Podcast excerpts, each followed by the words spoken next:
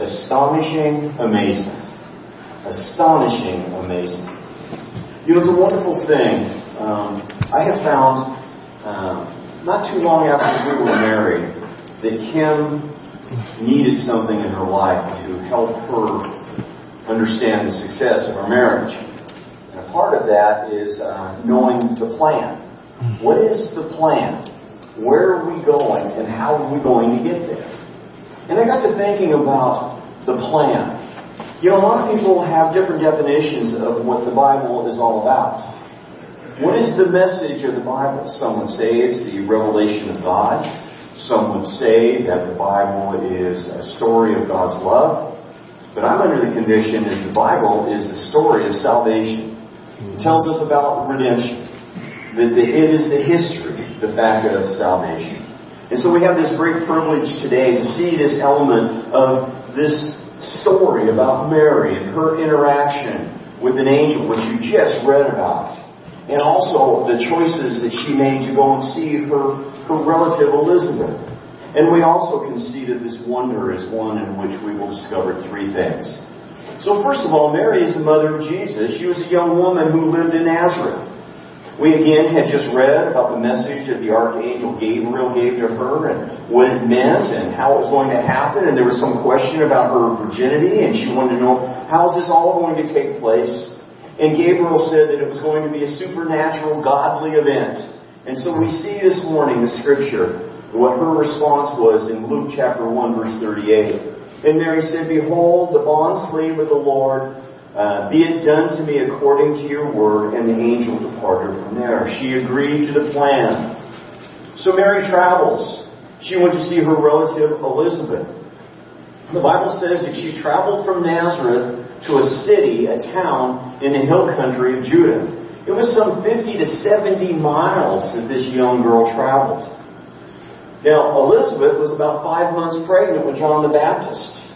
And there was an, intense excitement about not only was this woman Elizabeth, who was up there in years, but beyond childbearing years, and when she was now pregnant with John the Baptist, and there was a great hope that was given to Mary, or actually to Elizabeth and her husband.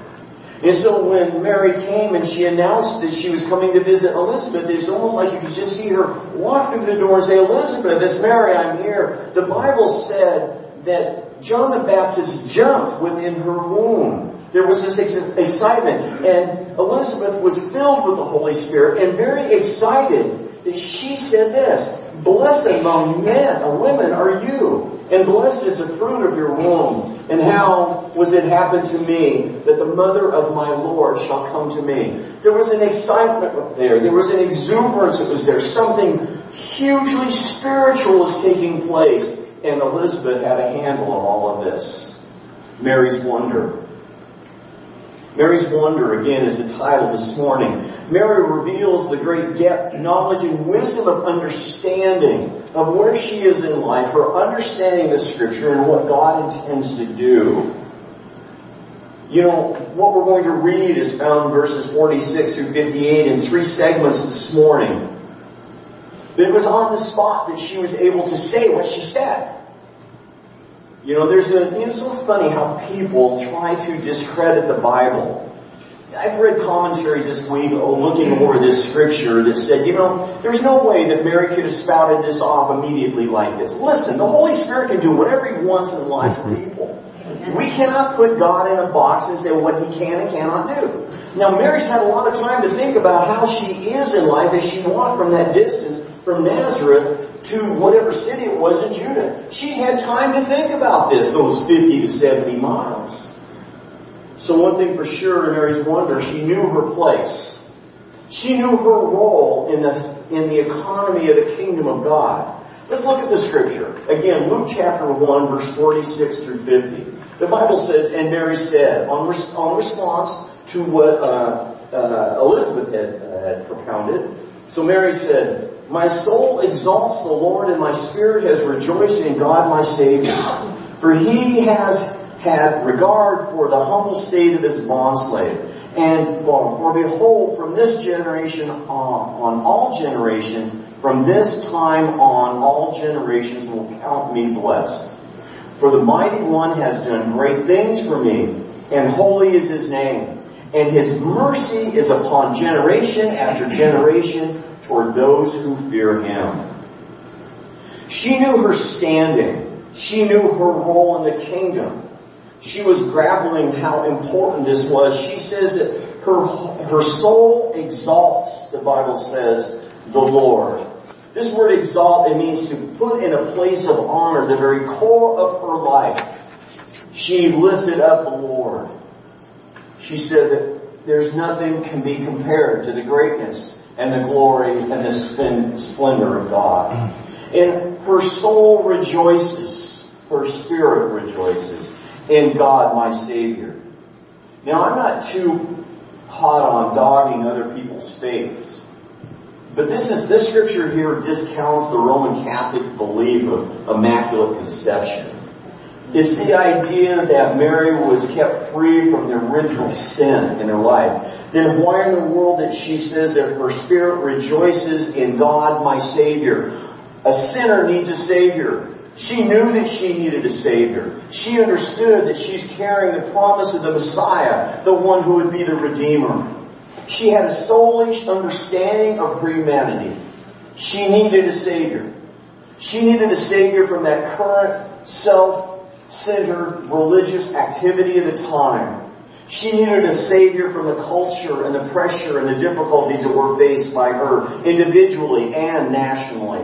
She knew that she had personal sin. She knew that she needed God. And she knew that this child that she was carrying, the promise of the Messiah, would be the one who would present the answer to the need that she had. She needed a Savior, and guess what? So do we. Amen. So do we.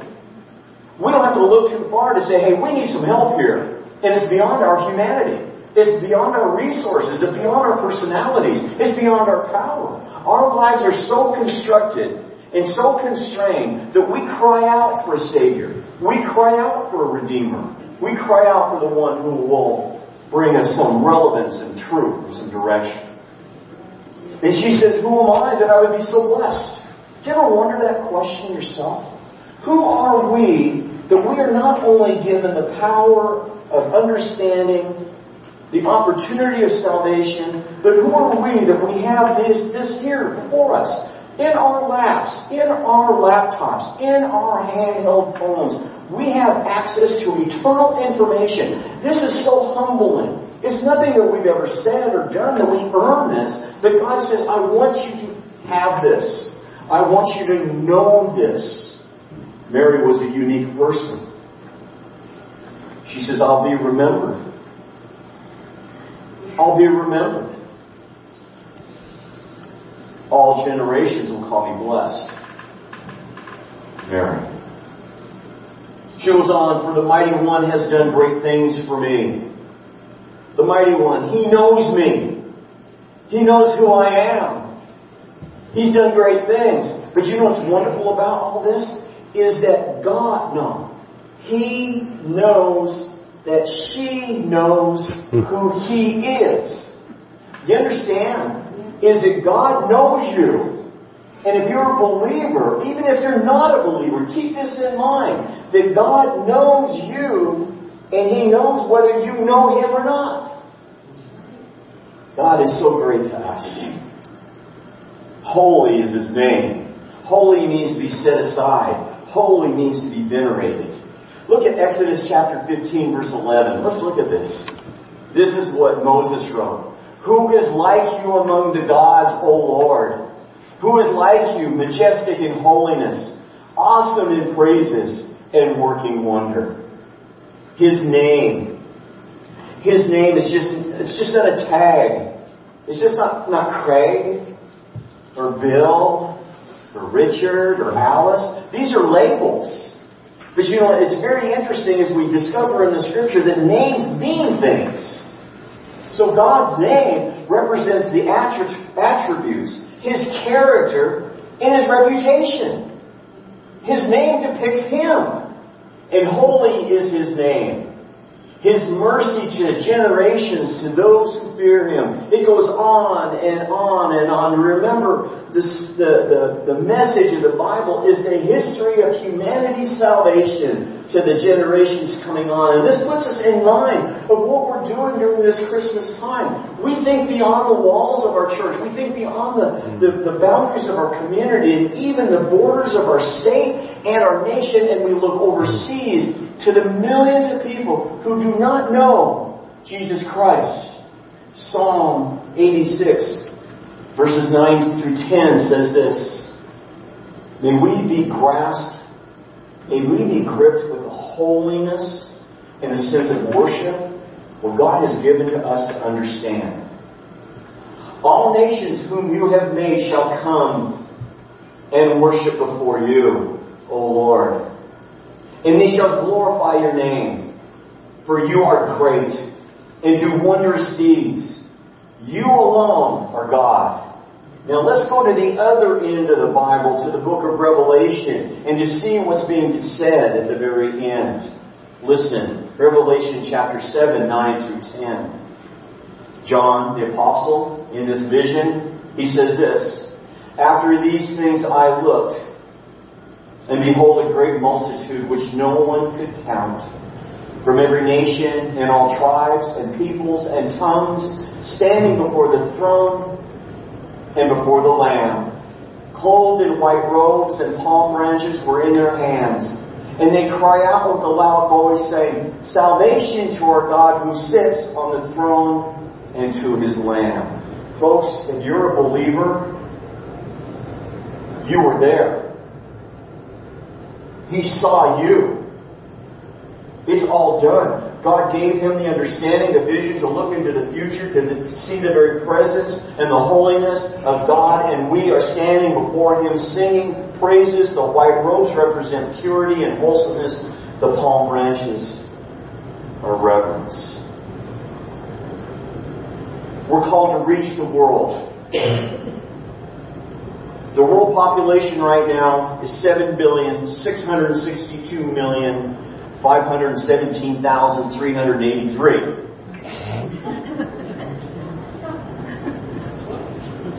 What? You want to hear it again? I've been working on this for like two days. Seven billion six hundred sixty-two million five hundred seventeen thousand three hundred eighty-three. Folks, 154,937 people die daily without Christ. 154,000. Let's bring this down to numbers that we can understand.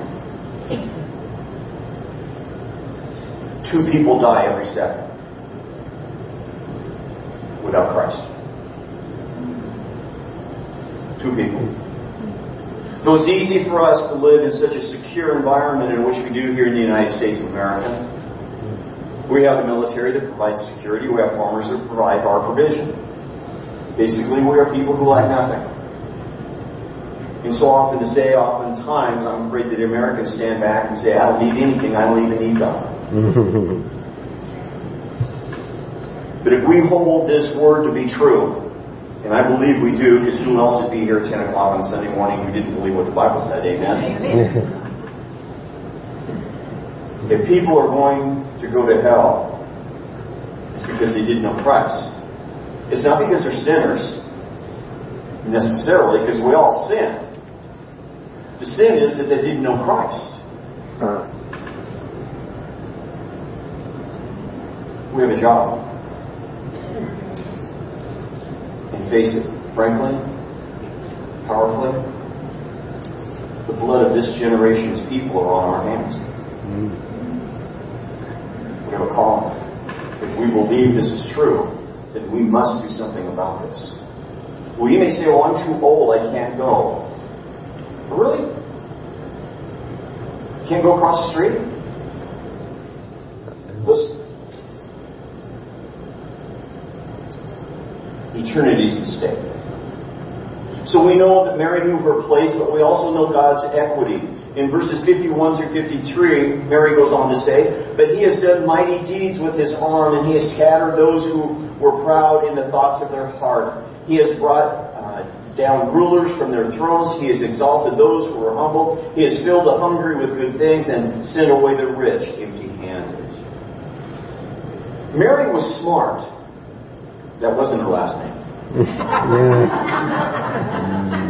I've been waiting to say that too. But she was knowledgeable of Scripture. Did you know there's over 15 quotes of the Old Testament in just this short speech of testimony that she gave? She understood what the Bible had to say. She knew that God was at work. This, this speech, this talk, this sharing that she gave was a great work of theology and literature. In fact, when she wrote, when she spoke about this section of Scripture, it's in future tense. It's like it's already done. God has accomplished these things. Mighty, gauge with his arm. This represents strength, unbounding strength.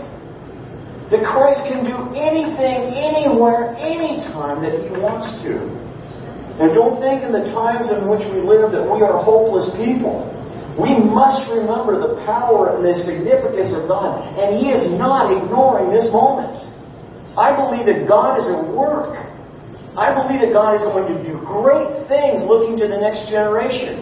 Whether He comes immediately or if He delays, we know that God is at work in our lives. Why are we here? Why do we open our eyes? Why do we consider the opportunities? It's because we know Him.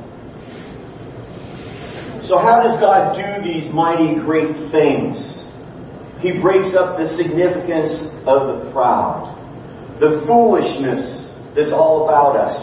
God pays attention. He knows there will be a day.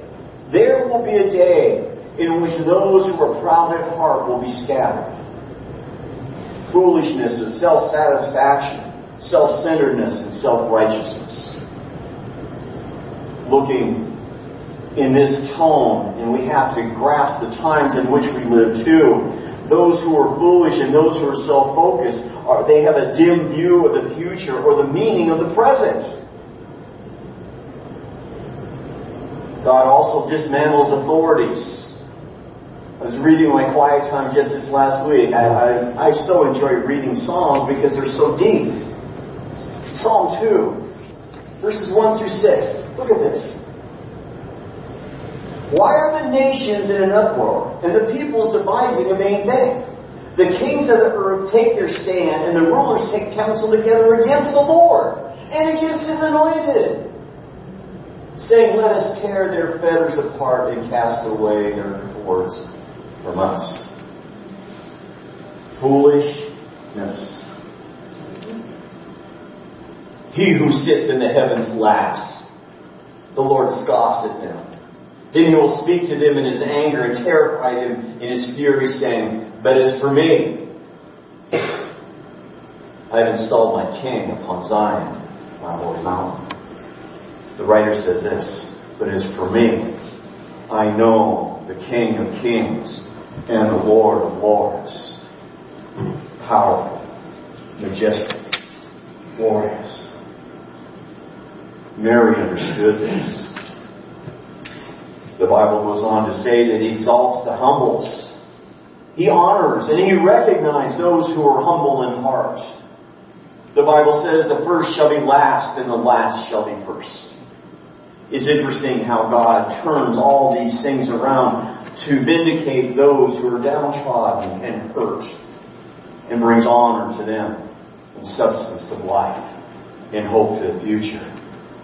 The Bible says that He fills the hungry Remember the story of Jesus feeding the 3,000 and the 5,000? Remember the story about how significant that was and they would have more than enough to eat and how God tells us and, the, and when He gives us the Lord's Supper that Jesus reminds us that He is the bread of life, that He nourishes our souls. You see, God is the great equalizer. He's the vindicator. He's the authority. He's the nourisher of our souls. And the last point today is God's promises. Mary's wonder God's promises. Verses 54 and 55. He has given help to Israel, his servant, in remembrance of his mercy, he spake, spoke to our fathers, to Abraham and his offspring forever. Salvation came through the Jewish race. And we're looking for the continuation of this plan. You see, the birth of Christ was not an interruption, but it was a part. It was the integral plan. It was a time in which God was going to bring revelation to us who He is and what He desires in us. So she speaks of the fathers, of patriarch, but she says specifically about Abraham. And looking at, there's a big segment of scripture found in Hebrews chapter 11 that talks about Abraham and how important he was. It says, by faith, Abraham, when he was called, obeyed by going to a place which he was to receive an inheritance, and he went out not knowing where he was going. God made a covenant with Abraham, made a promise. He said this, I'll call you. I will lead you. I will promise you an inheritance. I will promise you a son. I will give you a nation. I will promise you a country. I will promise an eternal city. So Mary,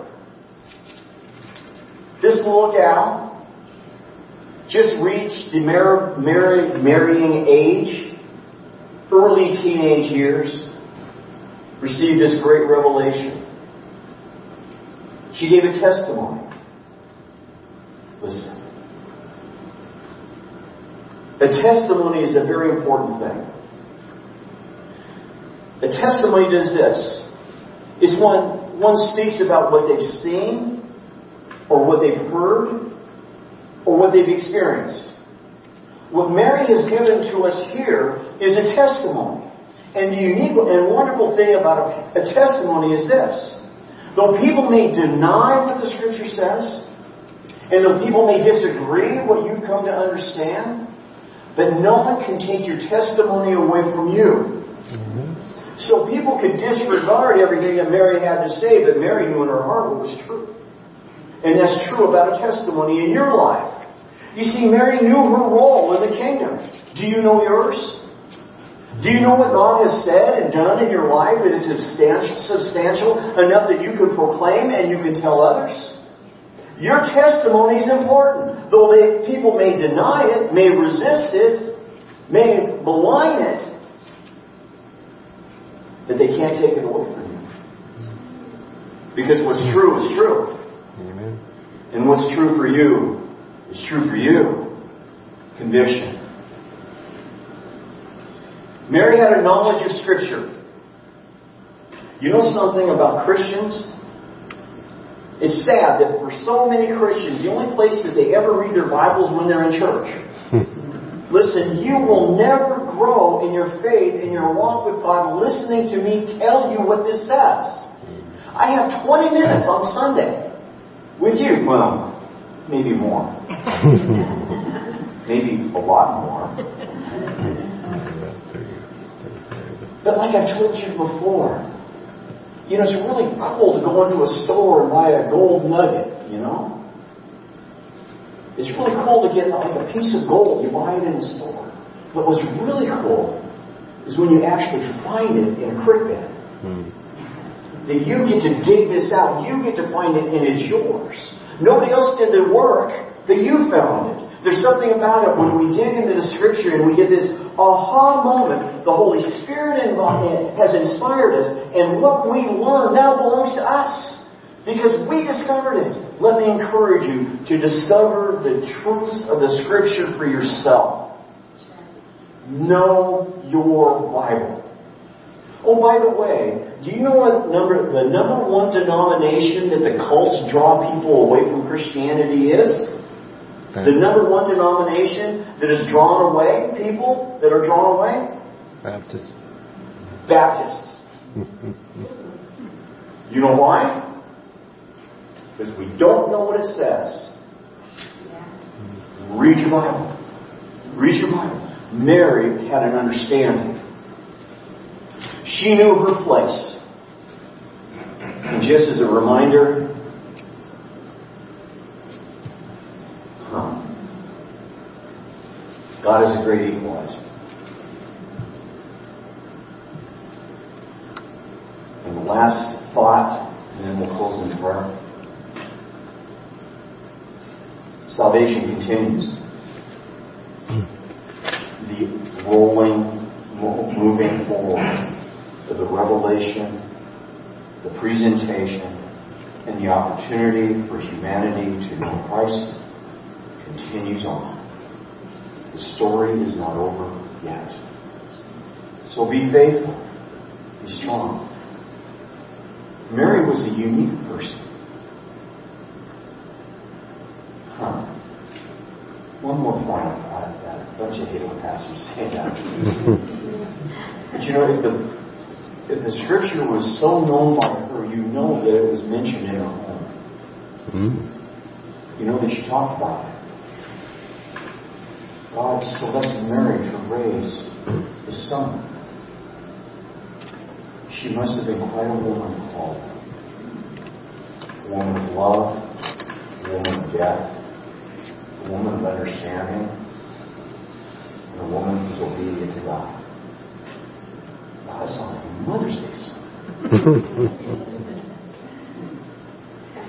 Christmas. It's more than Santa Claus It's more than all those little blow up things that people have in front of their houses? this has nothing to do with the Bible. But I sure like it when the wind blows with those things. Let's all stand, shall we? It's good to see everybody today.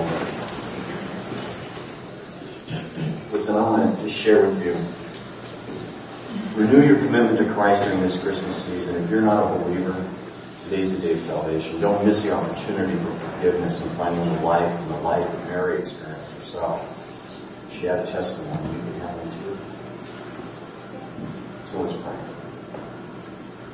Bill, would you close us in prayer, please? Our most high gracious Lord, we thank you for this time of coming together in Christian love and fellowship. Be with us through this time of difficulty, that we will remember that you are our strength and our salvation through this. Go with us now as we go with our own home. We will take the love of God with us. We ask this in Jesus' name. Amen.